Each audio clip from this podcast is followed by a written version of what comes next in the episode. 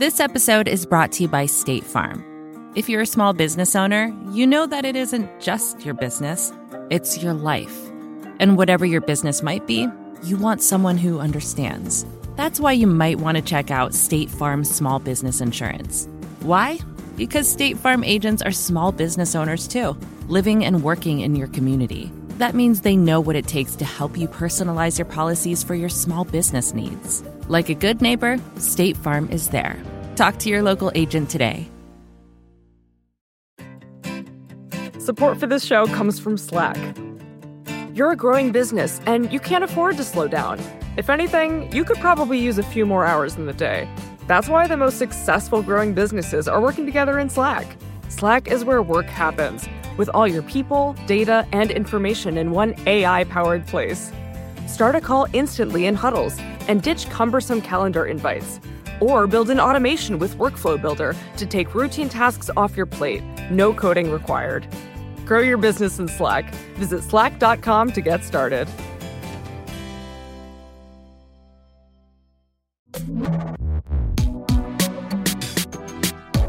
Hi, everyone. This is Pivot from the Vox Media Podcast Network. I'm Kara Swisher. And I'm Scott Galloway. And Kara, this is very exciting.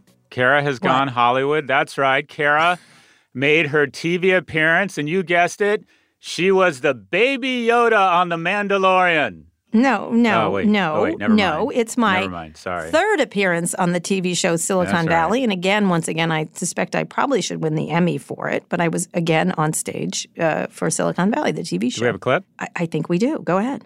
I'm now using touch as a means to communicate friendship. Uh huh. Hey, um, is that Kara Swisher? What are you guys doing in there? We are uplifting each other while we plan our annual Women in Tech Empowerment panel. Kara's moderating. Oh my god, is that Susan? Susan Wojcicki from YouTube. Don't point, it's unseemly. Ah. That is, you know what? So I got to be honest. I have What? most of the time, most of the time you tell me about the stuff you do, I have serious Yeah. JOMO. Do you know what JOMO is? No. Oh God. joy Do of I wanna know? joy of missing out. Most of the shit you do, I think, oh my god, I feel so much better about my life that I don't have to do that shit. This was serious FOMO though. This was very cool. They gave you Yeah. a they. I mean, you had you were actually in the show. You had you had I'm, I'm, there's another scene later where I'm actually Yeah. interviewing uh, her about uh, about the about her company. It was all about sex positive feminism. Uh, it was really funny. They were making fun of obviously. What the fuck is that? Sex positive. well, it's sex feminism? po- It's it's an app for women. Is there anything a sex negativism? fe- What what is that? No, no, but it was funny. You'll see. It's very fun. It's adorable. It's a, It it's was really nice. it's well done. It was nice. Yeah. And what I am on another episode. I'm sorry to tell you. I'm not going to tell you about another that, but- episode. So wait, Yes. Mm-hmm. In terms of expectations around those of us who've never been on an HBO show, did it meet, not meet, exceed your expectations? It was fantastic. I love Alec Berg and, and Mike Judge, and I like the whole team there. Um, and also, uh, the food is great. Let me just say, and I had a trailer. I had a really nice trailer. Erica Anderson went with Did me, she? and we were we hung in the trailer with all the other celebrities. It was fun. It was. Really And who's the fun. We had a good time. nicest? Who? uh, Give me the most. I, I want some like page six gossip here. Who is the least like their character and the most like their character based on your limited impressions? Well, Susan Cryer, who plays uh, Laurie Bream, is not like that. She's just delightful and witty and funny, and she does a perfect job channeling. Uh, either it's Marissa Mayer versus uh, mixed with Mark Zuckerberg, mixed with all of them, and I think she's really. They're all great. I've interviewed. I've actually every year that they've had a premiere, I've done an interview with the with the cast, a lot of the cast, and so I think they're all wonderful. Um, the particular one is the guy I can't. I'm blanking on his name. He plays the assistant, uh, Jared. Yeah. He's He's amazing. very good. He's he's he's amazing as a person, and in person, he's so funny.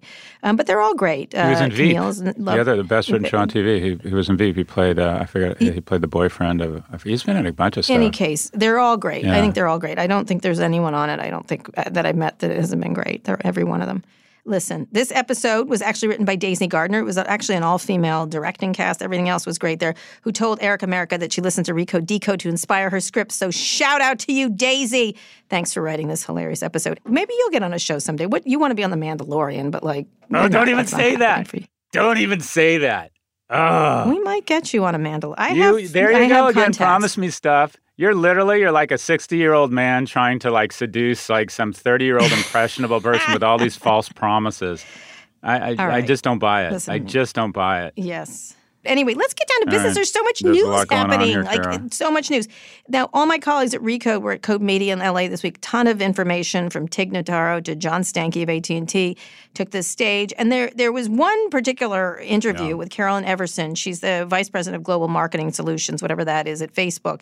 And she told uh, fa- she told them that the government should uh, should regulate ads and not companies. And she said that Facebook was probably not going to do anything from their stance and then walked it back Uh, 12 minutes later in another interview. But let's play this tape. And we really believe that Washington, D.C. needs to put regulation. As a citizen, and I'm sure you want this too, probably everybody in this audience, we'd like to know that the ads we see from our political candidates are truthful. That's really important for democracy. You want the government arbitrating what's truthful and not. not we think there should be regulation. We do not think Facebook should be choosing what is true or not. All right. So in the interim of that, Google, following in in Twitter's steps, decided to put in some some more uh, less targeting, no targeting. Uh, and and will take out really egregiously false ads, um, not sort of bloviating ads, but uh, but anyway. So Google's now moving in what you call what do you call it, uh, Mr. Uh, Galloway, Professor Galloway? I don't know. I'm, a, I'm drawing a blank. What have I said? White hat. Oh, they're, white starching their hat white. Yeah, but they've kind of like you said, they've starched it kind of an off white here. It's not, it's not the full starch. It's not Twitter. It's not a band. That's right. It's it's but still, you know, the best thing that happened to Google was Facebook providing cloud cover because all of a sudden they're no longer they're no longer the bad kid. I mean, it's it's literally Right. Facebook's kind of you know m- most wanted number one kind of uh, in that that statement. You know, you had when you said, "Well, I'm sure." I'm sure people here would like to see truthful ads, but want the government to regulate it. And I'm, I would bet the majority of the people in the office, well, no, actually, media companies probably, if they can screen out blatantly false content, we'd probably be down with that too. So they're in they're in sort of a corner because what they're saying is inconsistent. It makes no sense, and they're kind of isolated and alone, and basically trying to. It, it, it's difficult. It's difficult to. You know, it's difficult to put lipstick on this pig because it just makes no sense with their stated policy. And you've predicted that Well, they're yeah. gonna, they're not gonna ban them, but they're gonna alter it, or they're gonna alter it, which is what I thought Google was going to Yeah. do, which is what they do because now I'm the prediction queen here. But what's interesting is that that You're just that the queen. Google- you are I just the the queen. What's interesting about Google is look, they've got a they've got YouTube, which is more like a TV business, right? It's more akin to a TV business than anything else. And then they've got search, which you've got to you've got to search on things to get them. So they're not in the micro targeting business the way Facebook is. That said, Google compared to Twitter is a big player here. And the question is how much pressure it's going to put on Facebook to do something else besides nothing. Um, and what's interesting is that then the Trump people uh, uh, tweeted lobbying Facebook against changing the way it's targeting because the Trump campaign loves it, and so Brad Parscale is probably sweating in his in his in his Levi's about this situation. But but it's going to be really problematic because they're being buffeted by the Trump campaign on one hand and by uh, by what Google and Twitter have done on the other. Yeah, it's um, I, it, the weird thing though is that w- we are in sort of our, a little bit of in our bubble, and we read the media every day, and we say, okay, there's a lot of pressure on Facebook, but it's difficult to bring pe- pressure to bear on a monopoly because there's very little downside. And if you look at some of the things that Facebook's done, and then what's happened to them, if you look at their stock price, if you look at the fact that the CEO and the COO s- still have their job, I mean. They're really at the end of the day, we, we, we, we think there's pressure on them, but none of this pressure has been been resulted in anything tangibly bad happening to the company. There's been some fines that Well, are like parking agree with you. tickets. What's that? I think they're going to change. I think they're going to do something different. I think they're keeping their options open. Yep. What Facebook has to do is there's got to be 26 disasters and then they move. And I think that's really what it is. But I don't think they like being in this position. That said, Mark was at dinner with Trump, as there just was revealed because they don't keep logs in the White House anymore. That uh, Mark had dinner with Peter Thiel and Trump when he was here. That time he gave his idiotic free speech speech. Um, and so he's, you know, they're they're trying to play it both both ways, you know, in in that regard. Yeah, it's uh, it's and the tech executives. Tim Cook got a lot of grief, and I know that uh, I Mm-hmm. don't know how you feel about Tim Cook's role in it, but these corporate leaders Badly. are sort, but they're sort of in an impossible position because if they in any way, if what Tim Cook, in my opinion, has done, it's been incredible, is his ability to somehow thread uh, the needle between Xi and Trump and not offend people and figure out a way to still remain, in my view, fair, you know, a principled person who, you know, appears to want to do the right thing and does the right thing and still maintain anything resembling a productive working relationship with the president. And when you're the most valuable company in the world and you're a US based company, you know you want to maintain a good a good a good uh, relationship with the administration. I thought the media was kind of unfairly harsh on Tim Cook. You feel like he should No. have behaved differently. No. No, not this Yeah, one. go no. ahead. He look, look. This is what I this is what I tweeted. This is eh, tw- Trump tweeted out today. I opened a major Apple manufacturing plant in Texas that will bring high-paying jobs back to America. Today, Nancy Pelosi closed Congress because she doesn't care about American workers. This is a lie. This is a major lie. Right. There's no Agreed. opening of a major Apple manufacturing plant in Texas. This is what's happening. They toured a plant that's been in operation making Macs since 2013. They toured that plant. It's an, it's not even an Apple company, by the way. It's a company called Flex. It used to be called Flextronics. Um, so he, they didn't open anything. Apple is working on expanding its campus in Austin it, it- to a larger campus. Yes, they are. It will have no manufacturing, and it, Right. it's it's there. Obviously, there's going to be more jobs there, but it's not even close to this tweet. And then the Trump campaign turned it into a campaign ad with a lie, and Tim said nothing. This is just look. When he gets called Tim Apple, I get it. And this is what I wrote. This is completely false. I get that Tim Cook did not correct the Tim Apple thing, pointing out someone being addled is awkward, but this is different. It's a plant run by a company called Flex. It's been manufacturing since 2013. If Apple will not say so, I will. This is this is a lie, and I don't know what deal he's getting in response, but it's a sh- pretty much of a shocker to a lot of people to do this. I get the idea of having dinner with him. I get like having to be nice to him, but to be p- part and parcel to a lie that becomes a, a lying campaign ad that I guess you then run on Facebook is is gross. It's just Well, you know what he wants. What he wants is exemption from tariffs, tariffs. that are going to Yeah. take his stock price tangibly down. But look, the good news is that Carolyn Everson believes that Apple shouldn't be responsible for checking its own lies. It should be the government regulating them. That was a joke, Kara. that was good humor. Anyways, in any case, it's a mess. I just think they there's a, there's a point where you kiss up to people, and then there's a point where you don't kiss up to people. I think uh, people who use Apple, I, I am I was surprised at this level of lying, and I you know I don't uh, silence is annoying enough, but allowing this kind of lie to go on under the corporate name is just I, I, I'm surprised. I have to say. but if they I'm super ran the ad on Facebook, then it's the government, it's Trump that should be regulating the lies of his own I know. making. I know. Okay. It's a mess. It's a mess. But the whole point is that we've gotten used to these lies. Like lies are okay. Uh, and, and, and, and, and arguing. And I've got all these imbeciles on Twitter going, they're investing a billion dollars. Trump is right. I'm like, no, he's not. And by the way, if you want to g- give credit, give it to Rick Perry or whoever was governor of Texas at the time and, and Obama, because it was 2013. It's just, and by the way, po- politicians don't matter in these decisions these companies make. If they need to manufacture in China, they will. If they need to do it here for some political reason, they'll do it. It has nothing to do with these politicians. None, most of this stuff has nothing to do with politicians. I agree, except for AOC and Senator State Senator Gianaris that that saved New York taxpayers three billion dollars by telling the wealthiest man in the world to put his hand back in his pocket. I think actually they they did have they did have I an just- impact. And also, you talk a little bit about Code Media. Code Media was a lot. There a lot happened. Then John Stankey, the CEO of Warner Media, he says HBO Max wants to be the next cable bundle, not the next Netflix. Let's listen to his tape. would fully expect that the platform at some point in time is a platform that we allow others to bring content into. I don't think, from my point of view, we're ever going to have uh, a lock or a monopoly on creativity. And you know, I think you've there's been a number of articles actually written the last couple of weeks about uh, the frustration and the fragmentation of the bundle and what's going to happen. Uh, we're basically unbundling to rebundle. At some point, there will be platforms that reaggregate and rebundle. And we'd like the platform ultimately to be a place where reaggregation occurs. And that doesn't just mean our content. Scott, your Rundle idea is catching on with John Stankey, who has a very deep voice, by the way, CEO of Warner Media. The Rundle, Scott, what do you think? There's too many things out there? What do you think? Well, I actually think this will be the brand disaster move of 2020. And I think what Mr. All right, Stankey Explain yourself. Well, okay, so uh, HBO uh, has 23% of their shows are rated higher than 7.5 on IMDb versus just 6% for Amazon Prime or 10% for Netflix. If you look at the amount of Emmys that HBO's won, it won 34 last year, which is more than Netflix and Amazon almost combined. And what you have here is an incredible culture that has created the equivalent of a luxury brand. And uh, I mean, some more data here.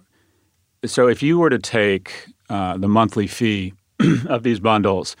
And then divide it by uh, the, the the billions of dollars they're spending on original content, basically, what HBO has been able to do is nothing short of remarkable, and that is that for basically for for seven dollars and fifty cents, HBO gives you a billion dollars worth of original content, and despite spending more, uh, you have charging you more. In other words, it's the worst value versus Apple TV. You only have to spend 80 cents a month as a consumer to get a billion dollars in original mm-hmm. content. With Netflix, you have to spend 90 cents, Prime Video $1.30. HBO charges you 7.50. Despite this, HBO continues to produce the best content. So HBO mm-hmm. is the equivalent of a Birkin bag. And what mm. Stankey's deciding to do by trying to go more mass and layer in all this kind of mediocre content from Warner is he said, I know we're Birkin. We're a luxury brand. We have the best, highest margin uh, uh, company or creative machine in the world. We have artisans in the form of content creators and we're going right. to turn it Cheapen into it. fucking Coach and then Walmart. Cheapen this is literally. What other brand has done that? Can you oh recall oh a brand God, that's gone? That's a great. There's a bunch of brands that have done that, gone too cheap, right? Well, I mean, Tiffany. There's a lot. There's a lot. I mean, Cartier when they started putting their names on Lincoln Town cars, but they then they they got it back and have made an incredible brand. It's much easier to go downhill, but then there's no going back. And the bottom line is they can't mm-hmm. compete with the deep pockets of Netflix or Apple TV. So this is literally John Stankey taking a Birkin bag down to a Coach bag down to a Brooklyn Messenger bag. It's just the worst strategy in the world. They can't compete with the deep pockets of Netflix and Apple yeah. TV Plus. They only have about 200 original shows or 200 shows on their platform versus 2,000 on Netflix and Amazon. So they can't go toe to toe with these guys. They had to stay. They shouldn't. And they shouldn't. And Disney, 100%. And don't you, when you hear a show is from HBO, don't you naturally assume in the back of your mind yes. it's probably going to be better and you're more willing to trial it? Except now, I was it was interesting. I was on an airplane yesterday, and you know, Fleabag is from what Amazon? Uh, yeah, I forget even know. Fleabag's from Amazon. Yeah. Uh, Maisel is from Amazon, yeah. which I watch. I'm trying to think of the things I watch. Homeland is from Showtime. Showtime yeah. I don't think of Am- HBO as the only place for great stuff, although there's great stuff on it, right? Let me just be clear. There's tons yeah, of great stuff on there. But others have started to make great stuff, 100%. like HBO worthy stuff. And they're, so I don't know if they have the they have the the market on that anymore. But they don't have any And with choice. Richard Plepler gone, they don't have any choice. They have to have fewer programs but better programs, and they have to maintain the only asset they have. They can't go toe to toe in terms of capital and, and, armaments and spending against these deeper pocketed players. The only strategy they have is to yeah. is to succession. maintain 100% succession. Think about so oh my God, Sopranos, Six Feet Under, the best show that nobody ever watched, yeah. The Wire. Uh, Hank on Larry Sanders. This this company has the secret sauce of being able to produce amazing content on a fraction of the budget. They're a luxury brand, and they've decided, oh no, we're not going to be a luxury brand. We're going to be Walmart and yeah. Target. And by the way, that market is covered like crazy with cheap capital. So mm-hmm. the the worst brand decision of 2020 was the decision for AT&T to t- basically trash their positioning as a luxury brand in the content arena and move into the mass market. It is not going to work. It's going to result in one of the largest right. corporate write downs. That's a good prediction. That's I think you're 100% right on that. And I think other people are moving into the luxury space and they, they're taking their eye off the ball. But, you know, AT&T is a mass brand and they don't know how to own something they, People fancy. want to see Kara Swisher on Silicon Valley. They don't want to see the dog on a bunch of like Big Bang Theory on HBO. Right? They want I think you'd be they want the high end stuff. Anyways, I'm I'm droning right. on. Okay, okay, Scott, we're gonna take a quick break. We'll be right back after this with friends of Pivot. We got listener mail, we got predictions, we got wins and losses, we got a lot to go. We'll be back in a minute.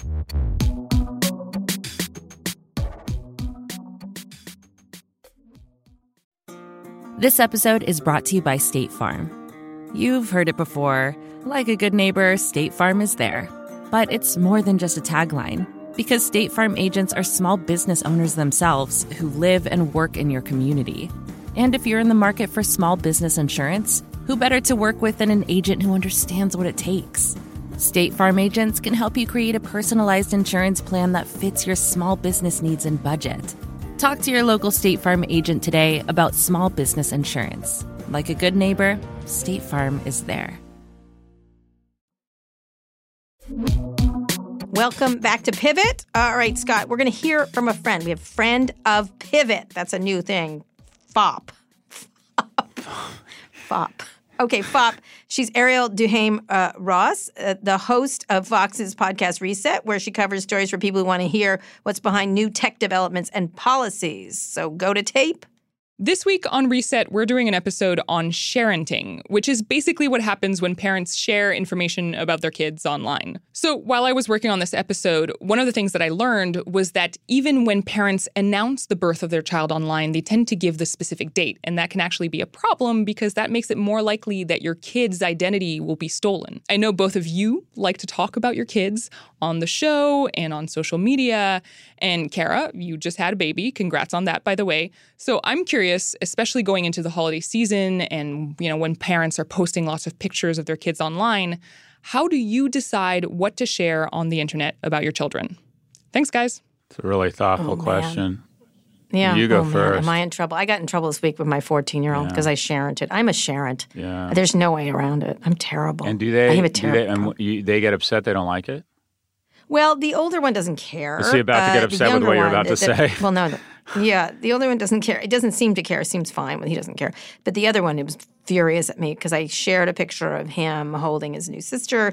He didn't. He doesn't mind. It was fascinating. He doesn't mind me necessarily sharing, but now I have to check with him if the pictures are good which he's it's totally fair. And secondly, he wanted me to tag him, but not always. And so I realize I have taken it. I, I am a sharent, and I'm doing the same thing. I don't know. I, I, I don't. It's a, it's a good debate to have, and it's a really important topic because uh, I just I don't have anything to like to stand on. What do you think, Scott? I'm No, I, you know what? I have what I'll call no like moral clarity around this issue, and that is Yeah. initially I turned my Instagram account private, uh, and I don't accept new users because I have pictures of my kids, and Yeah. it feels it just feels private, and it feels like that should be one area of your life that is just that is is private, and you keep it sort of precious and special and unique. But I also write a lot about my children in my um, my blog Yeah, post, you No. Mercy, No Malice. But I try to refer to them in the generic, like my oldest and my youngest.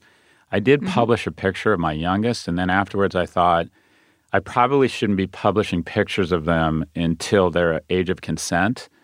And I talk about them on this podcast a lot, but sometimes I think, is that performative? Am I trying to be more likable by showing these incredibly, you know, Mm-hmm. we all think our kids are special and wonderful, and they are. And I wonder, am I doing that to to to to, to make a point, or because I want to be more likable? So my kind of move right now is I've decided I'm going to be performative and pimp my dogs. I'm gonna I'm gonna not try and talk less about my dogs. kids and talk more about Did those the dogs give consent? I'm not Oh sure. my God. Such joy. Zoe the Vizsla, and now we have the Puerto Oh, Rican Oh rescue hound, Gangster. And he's doing very well. He's doing very well. You and George Conway with your dogs. What's That's the hell? right. I, it's a really interesting topic. You should listen to this show. Um, uh, but I think it's something you have to think about a lot. Again, my son Lou, Louis, I've talked about their names, has been on the uh, podcast, and he's very vulnerable and likes to do it. And the other one, I'm not going to say his name uh, because he doesn't want me to, um, and or maybe he does. I don't know. The, the things change every day, but it's a really it's a big issue, and people should, should listen to this topic because it's a big issue. Um, between being called a Sharent, a teen, a screenager, that's the other name my kid has for me, and a um, an okay boomer. It's been a great time at home. Anyway, let's let's take a listener question now about another topic, sort of related to kids. It's a topic that I think about a lot. Uh, Juul gets sued. Go ahead. This week's Pivot listener mail comes from Owen Libby. He's from Manhattan, New York. He's wondering Is Altria's investment in Juul the worst corporate investment of all time? A little background California and New York formally sued Juul earlier this week for allegedly targeting teens toward flavored nicotine with their marketing. So he's wondering, because you both have kids, whether you have any vaping testimony yourself, whether you have any thoughts on this area in general. Thanks, Owen. Oh, I have thoughts. What are your I thoughts, I think they're just the worst. The worst. The worst. If you have teens, I don't Yeah. think your kids are a little younger. Yeah. It's just completely targeted toward them. It's as bad as old cigarette marketing. I have so many. I own so many Juuls. Like I've taken them from my my my oldest kid, and I just think it's awful. I think the way they're doing this, I think it's dangerous. I think some of these, uh, you know, I think probably uh, the, the the dangers are probably slightly overhyped by the media, but nonetheless, it's it's just like smoking as far as I'm concerned. Um, and th- I think the, the the marketing is what really drives me crazy. The flavor, the, the it's so aimed at young people, um, and I do think it's the worst uh, investment by, from Altria. And I think those people walked out with a whole bunch of. They're sort of like the WeWork people, just walked out after perpetrating what is essentially a really dangerous product. Thank you.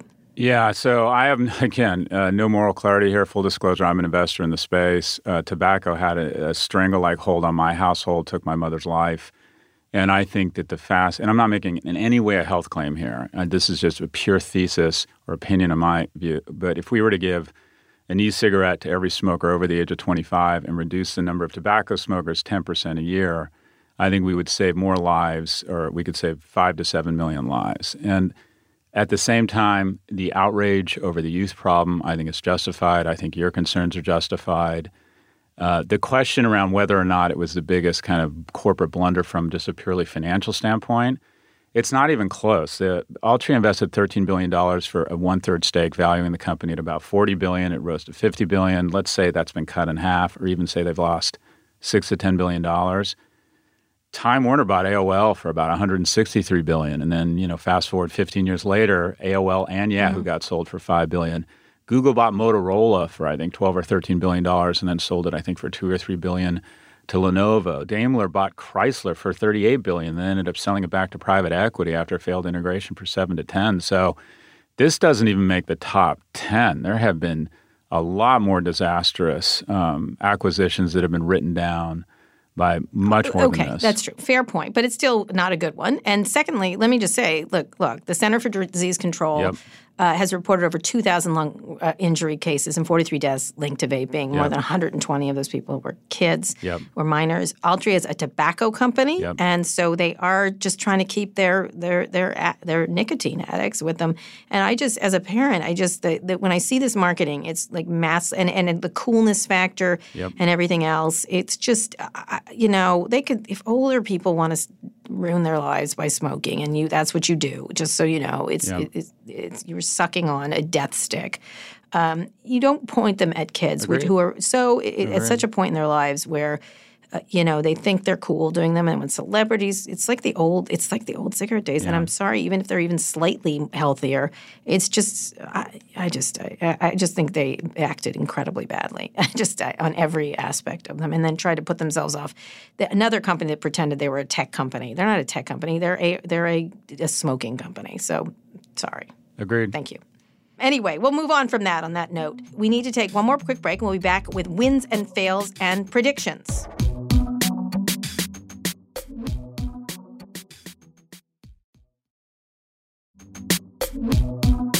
Okay, we're back. Let's talk about wins and fails. Uh, come on, Scott. What are your wins and fails this week? Uh, so my win is um, who is my win? My win is Ambassador Yovanovitch. Ah, nice. And I just thought this was, um, you know, this last week, what the media has been reporting on, uh, that the impact of this was a series of drumbeats that have, in fact, uh, continued to link the president with the criminality um, that is, you know, the president. But what I found especially encouraging or rewarding about Ambassador Yovanovitch's uh, testimony is that it, I think it it resto- I don't want to say restores a lot of faith, but I've always felt that we give people in uniform or people in the government who are in what I'd call kind of macho jobs the credit they deserve. But we have a tendency to mock or be somewhat cynical about the people in government who aren't, you know, don't carry an M16 or aren't working as spies, right? And the reality is we have an incredible uh, army of people who decide to spend their life working for something bigger than themselves to advance our interests overseas and domestically. And uh, Ambassador Yovanovitch, I thought, was on full display in terms of how impressive uh, many of these people are and how fortunate we have. So this is the daughter of uh, parents who fled Nazi Germany and then the Russians, figured out a way to get to Princeton. Then she studied the, at the Pushkin Institute. Then she received an MS from the National Defense University's National War College. She rose to become the ambassador of Kyrgyzstan and then Armenia. And then while in Armenia, uh, she was giving she was given an, an award. She uh, went to huge lengths and was hugely successful, convincing the Armenian government to release protesters from um, from prison. She was mm-hmm. given um, the Secretary's Diplomacy and Human Rights Award, a department award honoring ambassadors who demonstrate extraordinary commitment to defending human rights. Uh, she's been uh, given all sorts of awards. I mean, this is just this is just an incredibly impressive person who impressive. had so many options. Who didn't go to work for Goldman, didn't go to work for MySpace or a tech company and decided to serve her country. And, and then to have, you know, soon to be cellmate to Michael Cohen, Rudy Giuliani show up and basically, you know, disparage her. It just really, it not only, it not only highlighted how corrupt this administration is, Yeah. but I thought in a very positive way. Incredible people. It demonstrated just how people. Incredibly all the people who impressive uh, uh, uh, this army of people overseas are. Yeah, they were fantastic. So she's, anyways, Ambassador Yovanovitch. My friend did a was at the jazz uh, club in D.C. called the Blues Alley, and she did a tape of people giving her a standing ovation. She's a jazz fan, um, and she was there. And when she walked in, everyone gave her a standing ovation. I think people really want to feel proud of their country, and uh, the attacks on her are reprehensible Yeah. by the Trump administration. They're reprehensible. and they're ba- and they're backfiring. They're just backfiring. You listen to these people, and they just the truth has a nice ring to it, and it's just ringing so loud. Everything they say sounds so true. And by the way, Oh, Ambassador Sondland clearly, his lawyer, ba- you know what happened there? His lawyer clearly sat him down and said, "I just have Mm-hmm. Yeah. one question for you. Do you want to go to jail? and if the answer is no." Get your shit straight and tell the truth. got a good because lawyer. everybody that's gotten up there thinking that in some perverted Mm-hmm. source of patriotism and loyalty to the president ends it's lies, misleads. It's like Lady Justice kind of we thought she might have left the building. She was just grabbing coffee and she is back with a vengeance and it is working. These people when they now stand in front of Congress are like, "Okay, best I tell the truth because people are going to prison." And it's good to see. It's good to see that our our system is working and people when they get in front of these committees are now saying, "Okay, um, the best advice you can get is to tell the truth." And he revised his testimony, I think, Yeah. twice. But it feels like the system. I don't We'll know. I'm see. like- it's just like it's like it feels like we're in an, an ongoing episode of Star Wars. Like, oh God, the Empire. They never. you say that like it's a bad thing. No, because the like last like it's a bad episode, they're all there's like seven people from the resistance left. It's like, ah, Jesus, like God, these people they keep on coming. Like honestly, I just just from like even just doing this tweet about Apple, they were like, "Oh, oh you you're a you wanted Hillary post." I'm like, "No, I don't want the president to lie and use Apple as an ad." Like, thank you. Just like I'm sorry you have so little, like you have so few uh, abilities not to think lying is okay. I just. I, I, I agree with you. I think it was very heartening to listen to that and to listen to all these people. And, uh, you know, uh, uh, uh, Lieutenant Colonel Vindman, I thought was great. Um, weirdly, he looks. My dad was also in the military, and he looks a little like my dad. And my dad died when I was young, and so I was like so proud of like the idea of like he wasn't having any of it. You know what I mean? Like he's you know he's an immigrant. He came from the so- former Soviet Union. Yeah. Just I thought he was great too. I, I know we revere military more than other things, but I thought he was exactly what was right about the military. Who's your win? Hunter. My win. Uh, I'm going to go to someone who's not like uh, uh, Ms. Uh, Ambassador, the ambassador. Um, uh, Kylie Jenner's cosmetics company uh, being bought by Coty for six hundred million dollars. Oh my gosh. They also own makeup brands Yeah. CoverGirl, and Max Factor. Yeah. I think uh, uh, you know Sure. this was really interesting. The question is what's going to happen to it. But Coty's shares rose uh, two point six percent this week. Um, these independent uh, beauty brands, like not just from Kylie Jenner, but from uh, Rihanna with Fenty, uh, which apparently is very good because people really, makeup people always tell me it's really fantastic. I think it's really interesting. And I do think it, it shows that, look, this is real money. This is real money. The, the, the Kardashians, as much as people make fun of them. Um, Kylie Jenner is obviously daughter of Kris Jenner, part of the Kardashian empire. Um, I think I think it's really interesting that these brands are just being created like this, and I thought that was fascinating. I'm curious what you think. You can bash the Kardashians all you want if you feel like, but I thought it was it put some uh, uh, lipstick on this, whatever. So No, I think like I agree with you. I think the Kardashian uh, uh, women or daughters are impressive people, and I think it's easy to be cynical about them. But they've built great businesses, and look, this was a kind. It's doing 200 million in revenues. It was actually purchased uh, 51 percent of the company for 600 million, valuing the company at 1.2 billion, and it's really to a certain extent it's a victory for social media because the primary asset here wasn't a proprietary skincare line or even a great brand, but her ability to sell $200 million of cosmetics through primarily the Ulta channel using her 100 and I think 60 million followers on Instagram or Twitter. So this notion, what are these independent? You have a few trends. One in the beauty space, which is a wonderful space that is high margin, great for e-commerce, and it's one of the few spaces that hasn't been disrupted by technology or Amazon because brand's important and there's a certain kind of uh, similar to HBO. There's a culture of creativity at places like Estee Lauder and L'Oreal that continues. those are the big ones. Yeah, P and G, L'Oreal, Estee Lauder the big. and then you have Clarins, and then P&G looks like the smart uh, company because they sold all their cosmetics line to Coty. and quite frankly, it looks like Coty overpaid for it. Coty stock was down dramatically. It's come back. but Coty's l- largely kind of a fragrance and uh, a licensing company of these celebrity-driven fragrances.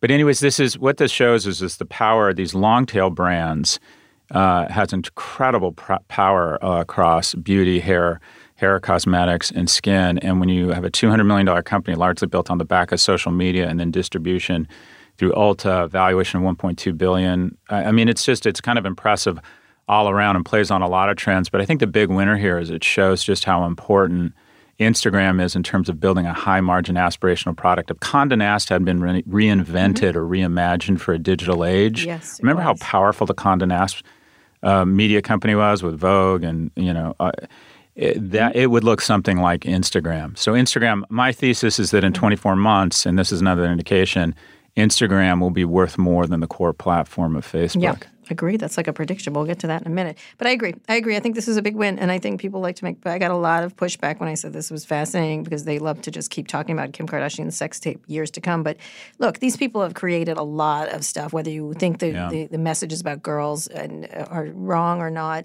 they've done a lot of things that are really interesting. Um, you know, and a lot of these celebrities are using these social media platforms for really interesting stuff, and I think this is one of them um, in terms of Kylie Jenner. Um, and uh, and you know someone like The Rock, who I have just been tweeting with back and forth with. I'm trying to get. I saw that The Rock's all over the you. The Rock is all over. I love. What did he call you? He's like you're. He, he calls himself Rock Bundle.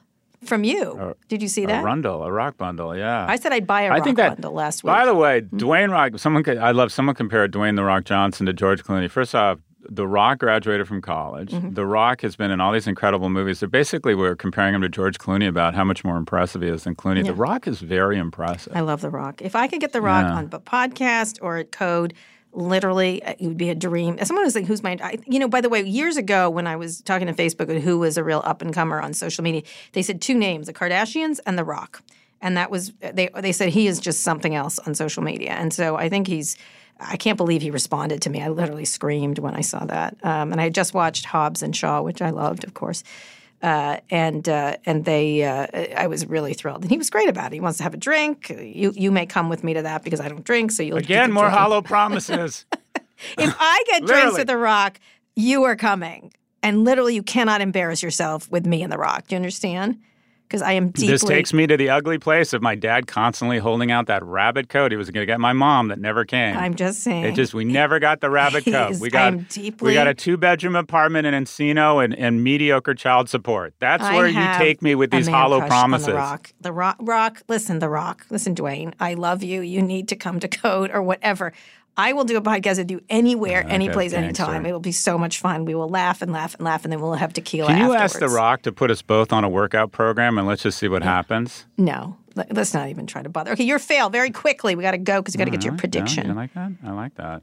oh, my fail. fail's easy. My fail is just the brand strategy blunder, mm-hmm. and that will result in what is uh, the erosion I've had companies that have been acquired, and what you realize is the culture is just so important. And one of the great cultures in all of cor- corporate America and media is the culture at HBO. And you mm-hmm. have mm-hmm. just an inc- incredibly poor judgment right now that is going to erode the the culture that has produced some of the most for me some of the most moving content in history and it's not only the wrong thing to do just to just in terms of destroying art it's the stupid thing to do. Mm-hmm. They they can't be Walmart. So my fail is just poor decision making at HBO going to HBO Max. No one wants Big Bang Theory to junk up The Wire, Six Feet Under, right, Girls.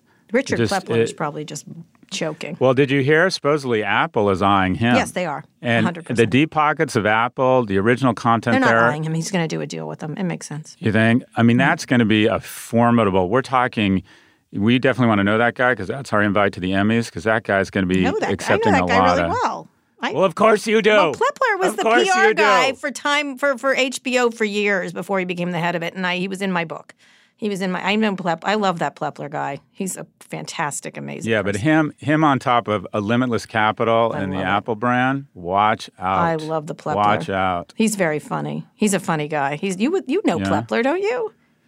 Uh, I got an email from him asking if we could have lunch, and similar to Oh, you, loves Hollow to- Promises, another rabbit coat. Well, he likes to go. I forget which restaurant he goes. You got to go to. lunch. I'm going to hook you up with Yeah. the Plepler. I will do Yeah, that. Here we go again. I love More Plep. Promises. my- Jesus, you can't help yourself. I'm just telling you, Plepler is great. Yeah. You and Plepler would get along I'm well. sure. He loves to meet interesting people, and you're an interesting. He has dinner parties. And parties. also me. And also me. Yeah. No, Uh, but he likes good. to has interesting people dinner parties in New York. You know those things where you you're sort of on display like a z- zebra. You'd be perfect. You'd be perfect for that. I guess. You're like a zebra.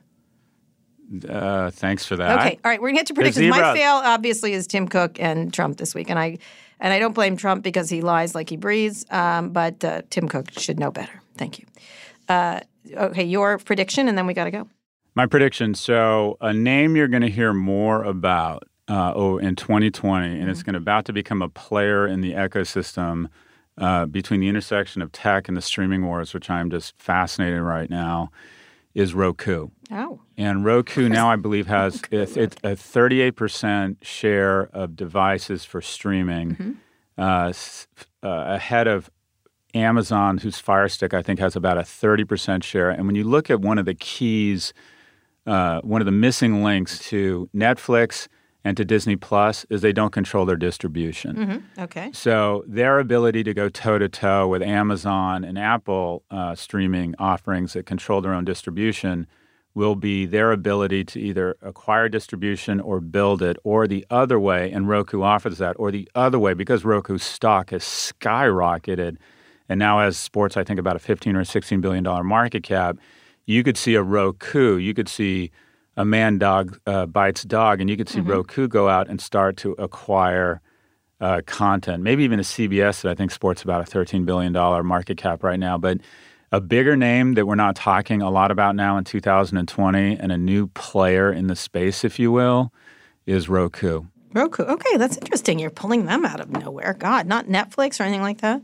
Well, they either get acquired, they could get By who? acquired by Netflix, Netflix, or potentially Disney that need distribution, mm-hmm. or they, if their stock keeps going up, will use their currency to go acquire a content company. But Roku is going to be in the news either as a as a seminal uh, acquirer or acquisition I in think that's really smart. I, never- I never even thought about Roku, but you're right. Well, I heard Richard's listening, so I'm trying to impress him. I him. like that. I like that a lot. I like that concept a lot. It's interesting. Netflix, I still think, I, despite the fact that Disney's done a great job with this thing and HBO Max is coming, bah, Yeah, is coming. I still think Netflix got a lot of kick left in it in terms of its programming. I watched, if you can believe it, Let It Snow, which is their. Um, is their Christmas movie. It's trying to sort of be Booksmart, but not as quite as smart. Um, and I thought I can see why they're doing really well. It was really well done, even though it was ridiculous and empty um, for a rom com. But it was it was uh, it was sort of a mix between Booksmart and Love Actually. So I still think they they're really canny as programmers, um, and so it'll be it take a lot for others to keep up with how good they are.